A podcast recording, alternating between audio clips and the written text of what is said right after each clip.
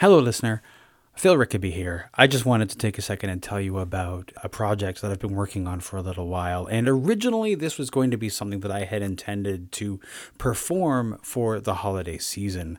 But due to the fact that uh, we're in a pandemic and all the theaters are closed, that's not an option. And so I decided to create an audio drama instead. And so, what I'm going to be doing is releasing a six part audio drama of this holiday themed story, and that's called Saint Nick and the Big Up. I'm going to take a second here right before we get into the regular show and play the trailer for you, and you'll be able to follow that. You can find it on all of your podcast platforms, just like you do this one.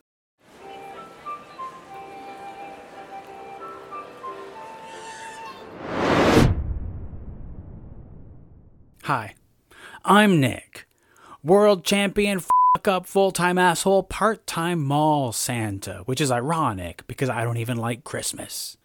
Christmas and I have not been on speaking terms for a long time. I'm not even supposed to be working today. Christmas Eve, the busiest day of the year at the mall, the worst day to be Santa. And today is a bad day, but it's about to get worse. So much worse. Saint Nick and the Big Up is a holiday audio drama in six parts, written and performed by me, Phil Rickaby. Find it at stnickandthebigfup.com as well as everywhere you get podcasts, starting November 17th.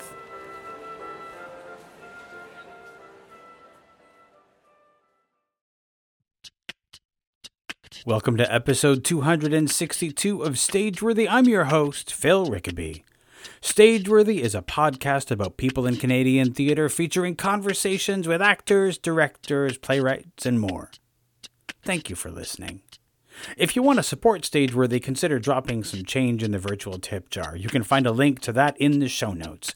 Your support helps me continue to bring you great conversations in Canadian theatre. You can find Stageworthy on Facebook, Twitter, and Instagram at StageworthyPod, and you can find the website with the archive of all 262 episodes at StageworthyPodcast.com. If you want to drop me a line, you can find me on Twitter and Instagram at Phil Rickaby, and my website is philrickaby.com. My guest this week is theater maker, lawyer, and poet Sukhprit Sangha. Sukhprit directs Theater of the Beat, Yellow Bellies. Look for it at theaterofthebeat.ca.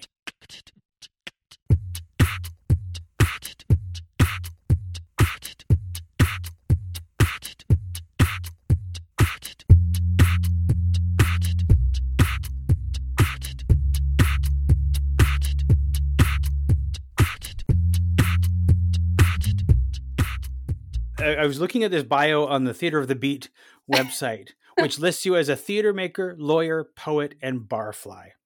That's right. So, um, I haven't spoken to many director lawyers or theater maker lawyers, so um, I want to hear your theater origin story and and uh, how you're balancing both things. So, why don't we start with your your theater origin story? What what first drew you to theater?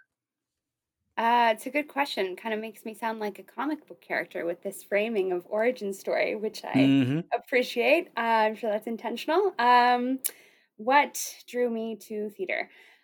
Frankly, I think just being involved in productions at school uh, was what did it from the very beginning. I'm trying to think of when the first one would have been. I have some sort of vague memory of being um, uh, like a narrator for some sort of elementary school production, which I remember enjoying, and then going on to do whatever shows I could do in middle school, and then taking drama class throughout high school every year, and then ending up doing a drama and English degree for my undergrad. So the seed of it is really whatever that first production would have been in elementary school, and then just carrying on with that after enjoying it for whatever opportunities I could get. There is something about that narrator position, and, and, you know, most of those those elementary school productions have somebody who's functioning as the narrator, and I guess that's you know that's the the person that, that gets to talk and actually be the center of attention. And so, if that's what draw what's what's actually drawing you in, of course, that's going to be a bit of an addictive drug to a young uh, budding theater artist. Yeah, it's funny. I feel like I don't I don't think of the narrator role as the center of attention, but I think you're right. In some texts. It can mm-hmm. be. I, I, my recall of this show, if I can even call it that, is so slim that I don't remember if it was central or not. I have the vague feeling that it wasn't, but maybe maybe I'm misremembering. I don't know. Or maybe it felt like that to you at the time, being the one that's because in some shows, I remember a couple of shows when I was in elementary school where the narrator was the only one that really spoke. Right. Um, yeah. And so, of course, in that particular position, you would feel pretty darn special.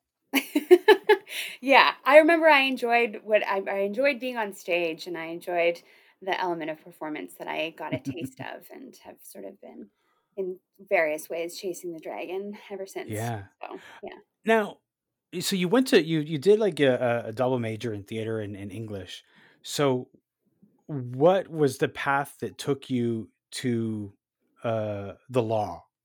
uh, yeah, I I wanted to be a lawyer since about middle school. So mm. these were parallel interests that were competing in some ways for a while, and I ended up doing this drama and English double major because I got some good advice early on uh, in my education. I, I think probably in high school from someone who told me to just major in whatever I wanted to and whatever I enjoyed in undergrad, since in the Canadian system, uh, you can apply to law school with any undergrad. And so, mm. of course, I would enjoy myself more and probably perform better if I were majoring in something that I liked and it might not have anything to do with law.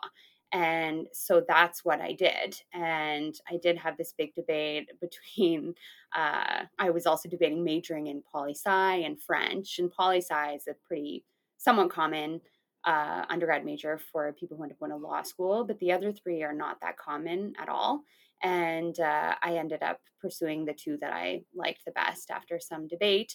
Um, and then, yeah, went on to law school as I had kind of always planned. Although I did have a, a bit of a debate during undergrad at towards the end about whether or not I was going to do this after all, or if I was going to do something else, try and hmm. make more of a go in theater, or try and become an academic, you know, do a master's or a PhD. And I definitely had theater professors who were telling me strongly not to go to law school.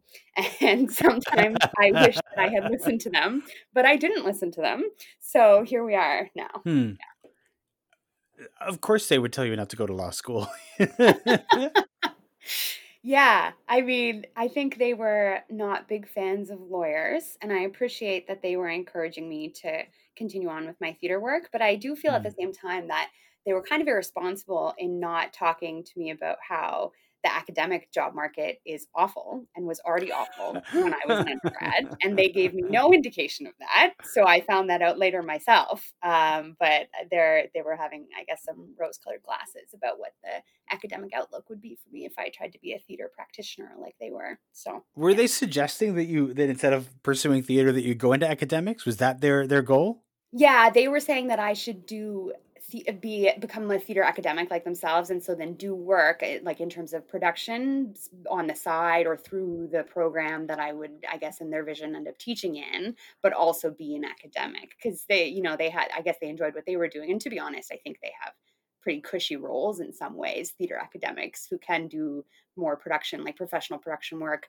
on the hmm. side where they want to and also do the student productions but also be academics and teach i think uh, i see what they meant if it if, if job prospects in that area were actually good um, I would still consider it, but hmm. I think those jobs are very hard to come by at this point. So yes, the jobs. I, I think you're right. The jobs that they had are are very difficult to come by. They uh, um, they were probably one of the last groups of, of full time theater practitioners as, as uh, theater academics as so many have gone become part time roles in a lot of schools. Yeah, yeah, and it's small faculties and like you're saying, yeah, mm-hmm. lots of sessional instruction. I mean, all those problems that are present in every faculty and department throughout mm-hmm. our universities now and colleges and sorts of all levels of education. Really, it's a huge problem. Um, yeah, and as you're saying, the theater departments are not immune to those unfortunate labor labor practices. So, so curious about how you you balance your theater making with with uh, the lawyering, if that's the correct term. um, what how do you find a balance between the two because in the the the imagined mind the imagined role of the lawyer that we see in film and television it's like all hours of the day and and and long hours in libraries and things like that. So what is it what's wrong about that? And also like how do you find the balance between the the legal and the theatrical?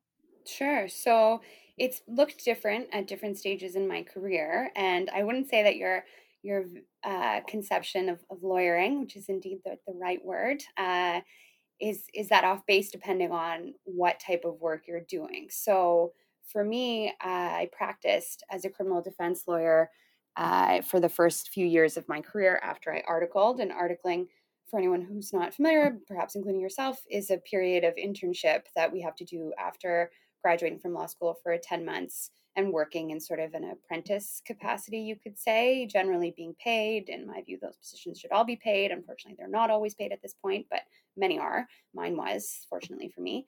Uh, so I articled in criminal defense under the supervision of a criminal defense lawyer, and then I practiced at that firm. I was hired back, so I was there for a couple of years after that. And when I was doing theater work then, uh, what it looked like. Well, it looked quite minimal because I was working a lot. So criminal defense lawyers are, you know, on call 24 7. People get arrested all the time. So if that's your work, then you have to be ready on your phone in case you get an arrest call and need to assist a client and you know ready to show up in court last minute so there wasn't a lot of time and there's weekend work too um, so i was working a lot and there wasn't a lot of time to do theater but when i was able to do it uh, what it looked like was you know rehearsals on evenings and weekends as much as I could manage to fit them in, and then using vacation time to tour a show. So I mm. took a vacation to tour play um, with Theater of the Beat uh, in 2014, I think it was. And I did that again two years later uh, when I was practicing in a different capacity at a legal clinic. And legal clinics can have more balance depending on what clinic you're at and you know how heavy your caseload is at that time and mm. sort of the nature of the work fluctuates if you're doing any sort of litigation work which is what i was doing uh, in both of those roles that i've mentioned now so at least my schedule was more reasonable so it was easier to get some theater in i had more mm. evening hours and weekend hours but still long hours a good amount of time uh, and then i ended up taking vacation again to tour a show again and now I'm not practicing. So mm. my hours are more reasonable. I'm mm. in an educating role. I teach uh, legal workshops and do other programming with high school students in TDSB public high schools in ESL classes, the more advanced sort of upper level ESL classes where students have more fluency. Uh, mm. And um, because I'm not practicing anymore, my schedule is more reasonable it's much more of a nine to five situation. So I have more time on the evenings and weekends, and I haven't. I might be, no, I, th- I think I haven't taken vacation in this role, which I've been at for just over a year to do any theater work at this point yet, but who knows what's to come. I am very familiar of taking a vacation to do a theater tour. I've okay. done that a few times, so I know exactly what that is like. Um, now, you've been you've had a, a, a, relatively long relationship with Theater of the Beat. I have, uh, yeah. It started in 2014 with that first tour. What was that show? That show is a show called Forgiven Forgotten, which was written mm. by Johnny Wideman, who's the founding and former artistic director um, of Theater of the Beat, who's still involved with the company. And it was a show that really tied in with my interests because it's about restorative justice. And mm. so mm. it's a show that takes place, um, the text takes place within the context of a church community where there's a character who moves into town and starts going to this church and uh, her husband is sort of conspicuously absent. And then it becomes clear that he's incarcerated and he's about to be released and then the community grapples with the question of how they will or will not embrace this partner of this person that they've come to welcome in their community mm. as well as her child and so we would use that show as a springboard to have conversations about restorative justice and what that can look like. And we toured that show. Uh, both the tours I referred to were of that show. So one was to the East Coast and one was to BC. And mm. we would tour it to different venues. Like we went into um, federal penitentiaries and youth detention centers, as well as churches and schools, um, sort of various venues to run the show and do an associated workshop and conversations about restorative justice. Hmm. Now, um, of course, you know you you you've uh, recently directed with Theater of the Beat again. Yeah. Um, and but that was post COVID. So before we get into that, what were you doing at the time when everything shut down? uh, what was I doing? Well, I can tell you that Friday the 13th, March 13th, I was teaching in one of the high schools that I teach in. I was running mock trials and then I went to a bar after work uh, where my partner happens to be a brewer. And we were talking about, oh, how bad is this going to get? The school board today just extended March break from one mm. week to two weeks. Hmm, what's. Uh, what's what's going on here i wonder yeah what's going to happen with with the brewery and with everything else and having our nice little friday night and then the next day we got a call that somebody we had been at the bar with in the tap room uh, had some respiratory symptoms and oh. was going to try and get tested for covid and so we needed to impose our own two week uh, isolation just in case. Mm-hmm. And at that point, tests were hard to come by. So we just had to do that. A very good friend of mine from law school got us groceries so we could manage for those two weeks. And I stopped going into the office before my colleagues did because of this. And then, yeah, within that two week period, everything really properly shut down and everyone stopped going to the office. And what yeah. we had started a few days early obviously became the new normal. Yeah. Um, and and and quarantining together was fine. You didn't uh you didn't uh, uh, uh, find things uh, too too stressful. Um, I mean, yeah, it was fine. We're still we're still doing it, right? So I mean, we're not. Go. That's, that's that's the sign right there. yeah, it's definitely not an ideal situation, as you can tell from the the brief list of interests in my bio. I'm not really uh, someone who likes to stay home that much, so it's taken mm. some getting used to. But I'm very grateful for my partner, who's definitely really helped me get through it and i um, would be far worse off if i was living alone for this so what what kind of things have have you been doing to get through it to since you can't really do the things that you normally do yeah well i like many other people have started a more regular yoga practice that's helping me um, i have done yoga before, but sort of on and off and never every day. And I'm on sort of like a short daily morning practice routine, which I've noticed has really helped with my mm. mental health. So that's been great to discover and to do. We also started hiking. We have the benefits of having a car, even though we live in Toronto. And so mm. we drive out to often sort of Vaughan, Brampton, Mississauga, Scarborough, and go for hikes on Toronto Regional Conservation Authority trails, mm. which is not something we did before, and feel safe. There's not usually that many people there, and mm-hmm. it's a really nice way to get into nature, get some fresh air and some exercise. And um, we started doing that pretty early on when spring was beginning and have continued doing that and will do that as far into the winter as I can stand it. Right. maybe even try to do it in the winter, trying to build up my gear um, collection, and yeah, maybe even try some winter hiking or other winter sports.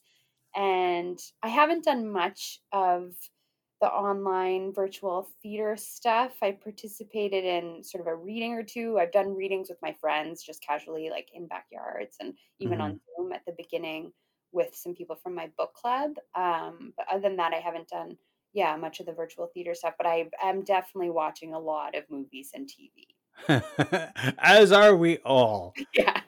Yeah. Um, now, one of the challenges to virtual theater is Zoom fatigue. Mm-hmm. Um, that because our audience, our potential audience, is already spending generally a lot of time in Zoom, um, it's difficult for them to come into what amounts to a Zoom meeting and make the mental leap that this is now entertainment.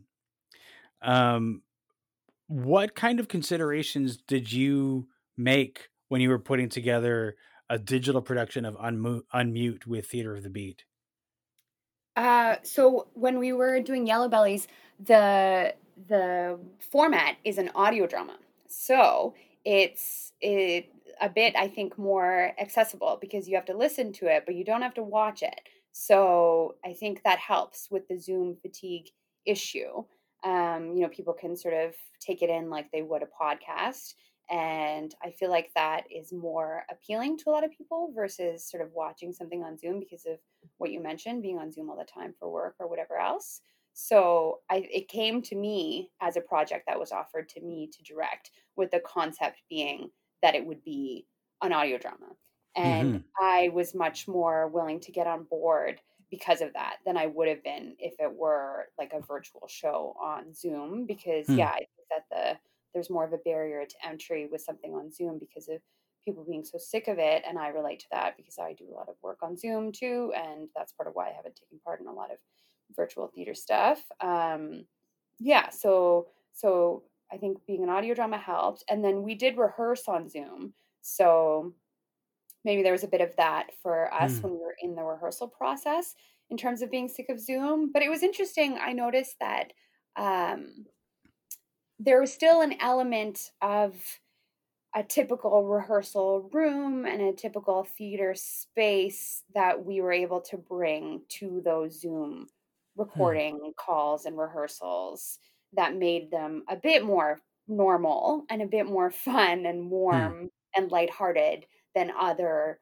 Zoom content that I've taken part in. So that was nice. And part of that was because uh, most of us knew each other. There were like some of us that didn't know each other, hadn't met before, but everyone mm. knew at least one other person, if not more, involved um, in this production. And so that helped with that. But also just, I don't know, I guess just the that whole energy that you get from when you're working on a play.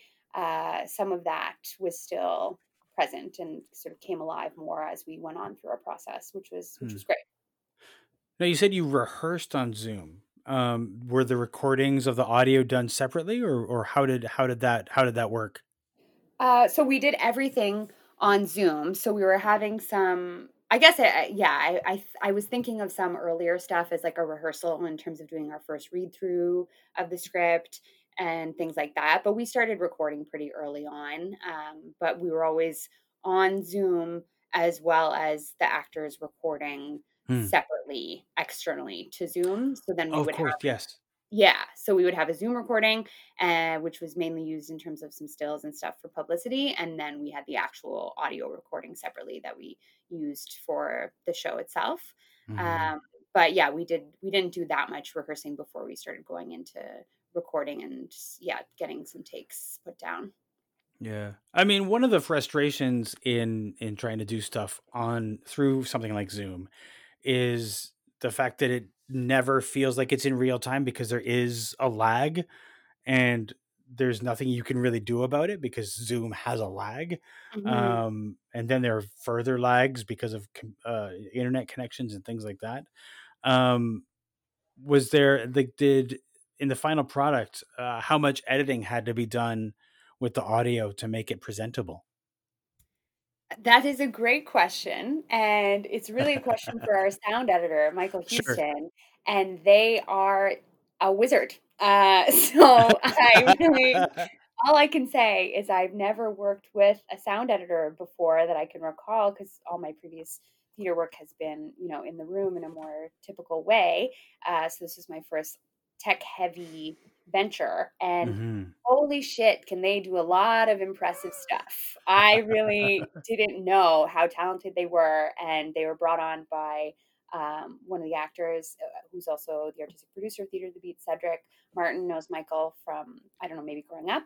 And uh, yeah i was just consistently amazed and impressed by how much better they were able to make things sound and all the Foley and all everything that they were doing to make mm. our sound effects. Like they really upped the ante in terms of the final product. Um, yeah, it's it is it is quite different and it sounds quite better than it would have sounded as a raw output. But mm. it did, you know, it sounded compelling enough. Some actors putting in some good work and all that, but it was not what it is now with all the editing and mixing that has taken place. That's for sure. No, and and, and Foley is so important to to audio to because you do need to set the scene. You could do it just with um, the voices, but uh, the sound effects and, and Foley they add more to the scene. They bring it alive and sort of help you to set the scene because I've heard it said that that audio is a visual medium. Hmm. And it goes in your ears to your brain and your brain sees it. Um, right. so that you can do that even more effectively with with with all the the foley and things like that. So I definitely see how that that would have been uh, necessary. Did you imagine that that would be something that would be part of it, or were you thinking that it'll just be the actors' voices and and and that will be what it is? I knew that that would be part of it, so I did have it in my imagination from early on in the project. But I think what I failed to imagine was the depth of what that work would add. Um, it's just yeah, as someone who doesn't work in radio or sort of audio production normally, it was really compelling and I learned a lot about how much can be done in that way to really set the stage and like you say create a picture in the audience's mind from what they're hearing and I, I know the importance of of sound of course from from normal theater work but I was feeling a lack in the beginning of well how is this really going to play out when we, you know, my, my favorite thing about a, a play is to be in the room with the other people. we don't get to be in the damn room. Like, what is this going to be?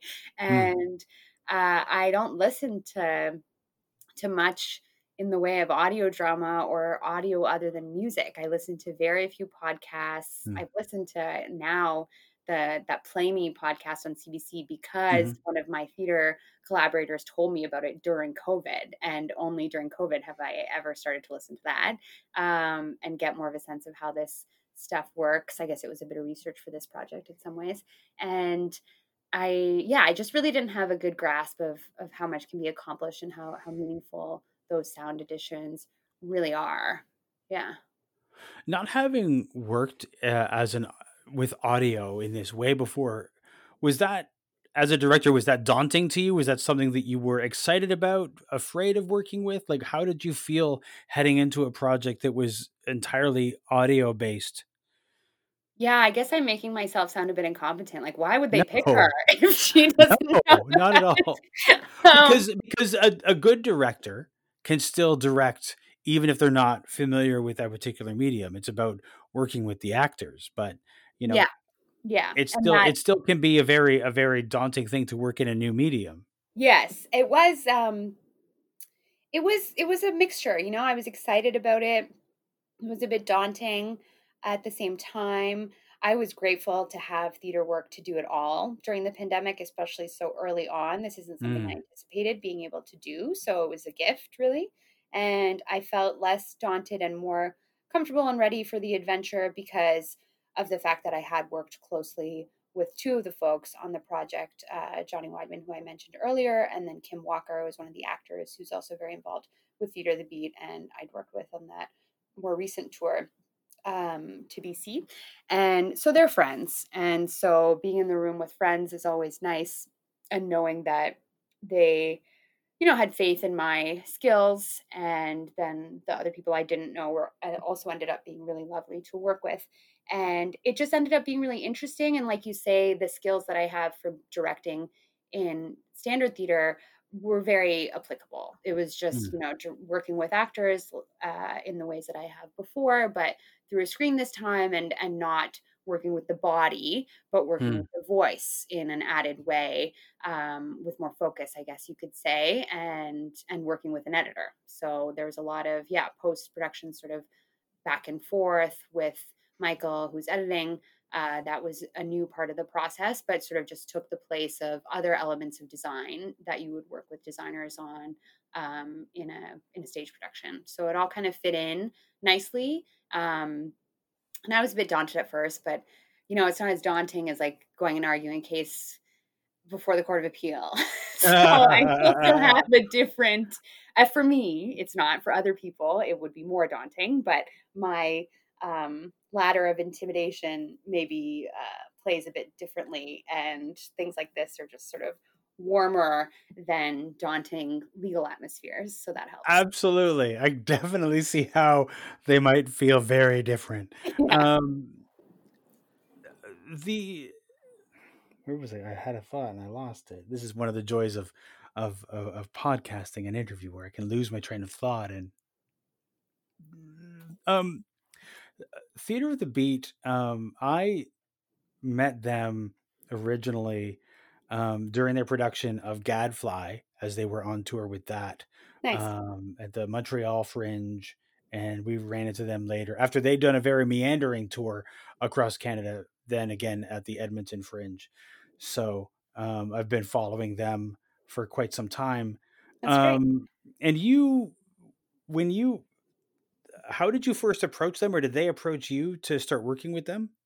Yeah, they approached me. It was pretty fortuitous, actually, and connects with that story you just shared. Uh, I went to undergrad at the University of Waterloo and did the drama program there, which is actually what Johnny did as well. So we knew each other uh, vaguely, but not well from undergrad. Uh, in fact, I met him uh, when I was on the wardrobe team for my tech class uh, when he was in the Rocky Horror Picture Show. And mm. I distinctly remember meeting him when he was in the dressing room for his fitting and wearing mm. just his boxers. So, mm-hmm, mm-hmm. well, it is the Rocky Horror Show. Exactly. Yeah. Very appropriate, all above board, but a funny way to meet someone who would become one of my very closest friends um, years down the road. Mm-hmm. And I ran into them when they were touring this prison, or he came through the floor at the Winnipeg right. Fringe in the summer of 2013 because I was on a trip to Vancouver and back on Via Rail to celebrate mm. having finished law school. And so I made a stop in Winnipeg, and the Winnipeg Fringe happened to be on, which was just fortuitous. I hadn't planned it that way. And I was staying in some hostel in some old Victorian house and had made friends with another woman who was in the, yeah, the women's room there. And we were in line for a different mm. show at the Winnipeg Fringe. And then Johnny was pamphleting the line. And so we just ran to, ran into each other in that fringe line. And he said, Oh, we have this show on. Oh my God, what are you doing here? And then we went to the show. And uh, I guess at some point after that, I, well, we would have chatted about different things um, after the show. I remember that. And I think I just indicated an interest in their work. And he knew I just finished law school. And then when they were recasting the role, that I did in Forgiven Forgotten, he invited me to audition. And so hmm. then I auditioned and was cast and went on that tour with them. Nice. Yeah. Um, with the, uh, uh, I also noticed a, a dramaturgy uh, uh, uh, credit for, for, for um, Unmute um, on their website. So is dramaturgy something you've done before? Is it, is it, or is that a new thing? What, and what, what did, what did that entail for you? Okay, so that's uh, already on their website. I didn't even realize that. That is a, a work that is currently in progress. So it is in its very sort of beginning stages, and I haven't begun my role yet. Um, but I will soon enough. And I have done dramaturgy in the past. Um, in my theater degree, I took a dramaturgy class and did dramaturgy mm. work on a few different productions. Uh, but I haven't done it for a while. But you know, if you know mm-hmm. your theater history, you know the role of the dramaturg and the role of the director are very intimately tied up, and the division mm-hmm. of those roles was a was a sort of a fractious time, and there's overlap. So I think mm-hmm. that can be natural for some of us who are directors to do dramaturgy at well, uh, sorry, as well, and mm-hmm. um, perhaps also well, hopefully in my case, and that yeah there can be there can be a natural overlap or segue there so i haven't done it for a little while but that project is about um, unfortunately it's about the well I, maybe it's not unfortunate that's about this but it is about the unfortunate rise in domestic violence in many households during the pandemic mm. and mm-hmm. that's what we're going to explore there. And my role as a dramaturg comes about partially because I have professional practice history working as a lawyer in situations of domestic violence um, mm-hmm. in a few different ways. Uh, as a defense lawyer on one side of those cases, and then later in my clinic work on the other side of those cases, working with a lot of women who were in situations of domestic violence that had impacted them in different areas of law. And um, yeah, and, and in some other ways as well, I've worked on related issues. And so part of my role will be using that uh, work history to inform some aspects of the production hmm. and um, also some other maybe more typical dramaturgy too. I didn't realize that it was it was a project that was that was uh, uh, upcoming rather than one that was already done. So uh, I apologize for for springing that on you. No, that's um, totally fair. I didn't know it was on the site, and so you know, play, you went on the site and saw it. So. They're fast. They're fast. Yeah. Um, the there's the interesting when I was in theater school when we first heard the term dramaturg.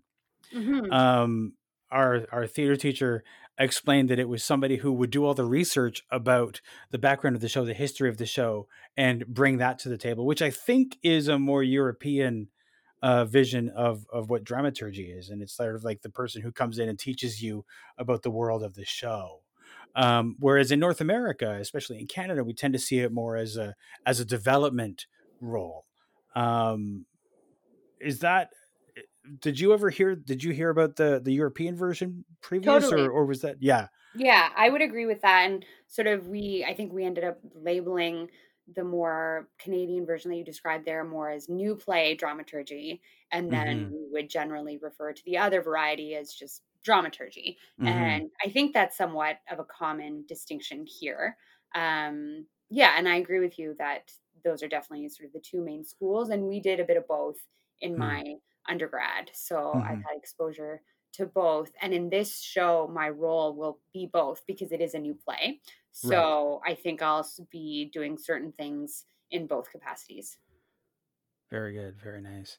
Um, one of the questions that I've been been asking people throughout uh, the pandemic, and I thought it was only going to be like maybe three months we'd be having this conversation, and I would be asking this question. Um, little did I know. Mm-hmm. Um, but uh, I feel like it's an important question to ask, and that's that's about what is giving you joy every day at this time. That's a that's a big question, my friend. Um, hmm, what is giving me joy at this time? Well, I think definitely as the weather was nicer and although today was nice too but in the in the throes of summer being outdoors and being able to see my friends hmm. and my family more freely in a socially distanced way albeit was definitely a major source of joy and something that i'm too often already thinking about losing as the weather changes. Um, mm-hmm. But I say, I'd say definitely, yeah, the number one is my relationships and the, mm. the fortunate ability I have to maintain them through the use of technology, sure, but uh, through the nice summer months, definitely through something close to things we would have done normally. Mm. I hmm. definitely hang out in parks a lot as it is because it's cheap and parks are great and there are many parks in Toronto to enjoy. But I did a lot more park hangouts than I would normally, but I hmm. still love them. Um, and my partner and I happen to be big ping pong players. So uh. if you live in Toronto, I'm not sure if you do, you might have noticed a few years ago the city put a bunch of public ping pong tables in a bunch of parkettes and parks throughout the city. So we like to hit those up. That brings me joy. Nice. Yeah, and uh, the I mean, it's sort of awkward to use a word like consumption about mm. art, but it's the first thing that's coming to mind, I guess, because of the society we live in. But um, taking in art, enjoying art, mm-hmm. participating mm-hmm. in art, making it, sharing it with others, something that definitely brings me joy. Uh, I have a Corona Film Club, not sponsored by the beer, although we would take the sponsorship if it were ever. One hundred percent. I'm surprised that, that there's not more people who are going to them for for sponsorships at this point. Right? Yeah, we would love it. But it's tonight actually. When we hang up here, I'll be having dinner and then watching a movie for Corona Film Club. And so we do it every Tuesday night and have a nice call after the movie to discuss it, which is hmm. what we would typically do if we were going out to the movies. I tend to go out afterwards and talk about what we've just seen, sort of dissect it a bit. I love doing stuff like that after plays, after any sort of art going. And so, yeah, we've been able to replicate that remotely a bit with, um, with this film club that we've been doing almost since the very beginning mm. and didn't know would have gone on for this long, but it is what it is. And beyond that, um, I don't know. That's probably a good answer. I can probably yeah. There. I think that's yeah. an excellent answer, and it's it is those little things of uh, like that help you maintain connections with people, um, like a film club and things like that. Being able to connect in some way that feels a little bit more normal, even though it's distant and over the internet, than than than the I don't know finishing like watching everything on Netflix. Yeah, and just having that discussion afterwards really helps me yes. make it feel more like a meaningful moment than just I don't know, something about Zoom calls and catching up yeah. in that way. There's an artificiality to it that I haven't entirely been able to get past, but having the subject to focus on and just doing an mm-hmm. old school voice call to have the group conversation feels more natural to me and more typical, I guess, yeah. to to previous ways. And so that's always been comforting since we started this. Yeah, that is the problem of trying to get like friends together over Zoom or whatever is is it doesn't feel like a regular gathering cuz you're looking at the Brady Bunch squares and yeah. really only one person can talk at one time otherwise it's a jumble of noise and nobody can hear anything. It's so unnatural and also a little exhausting. So uh, I'm not surprised that hasn't caught on, but having a, t- a specific topic can, I'm sure, really helps. Yeah, yeah, it definitely helps. And I hate that cut off, the overlap cut off that have, oh, it's god awful. I really can't yeah. stand it. So, yeah. Yeah. Um, and you've alluded to sort of dreading the winter, the not the like not. I take it you are not a winter person. I am certainly not a winter person. Maybe this year I'll try to become more of a winter person. But yeah, and I understand if anyone's listening eventually to this that is not in Toronto. I know we have a soft winter. I'm very aware that the winter mm. in Toronto cannot be described as harsh, but I am still not a winter person. You know, the thing about a Toronto winter is that um, it may not have lots of snow, but it is certainly damp and it is certainly cold mm-hmm. and it's certainly windy, and that can be pretty unpleasant. Mm-hmm. Yeah, I mean, the one thing that I'll be glad not to have to deal with is that awful gray sludge that forms oh so quickly goodness. after every snowfall. Ah, yes, yeah. it's like it's like you have like that that snow. If you get snow in December, you got that nice snow, and then January hits, and you're like, it's brown. Yeah, constantly you know, yeah. brown, gray, some sort of putrid shade. Yeah. yeah, yeah, yeah. Well, Supreet, thank you so much for for having this conversation with me. Thank you for for hosting it. I appreciate it.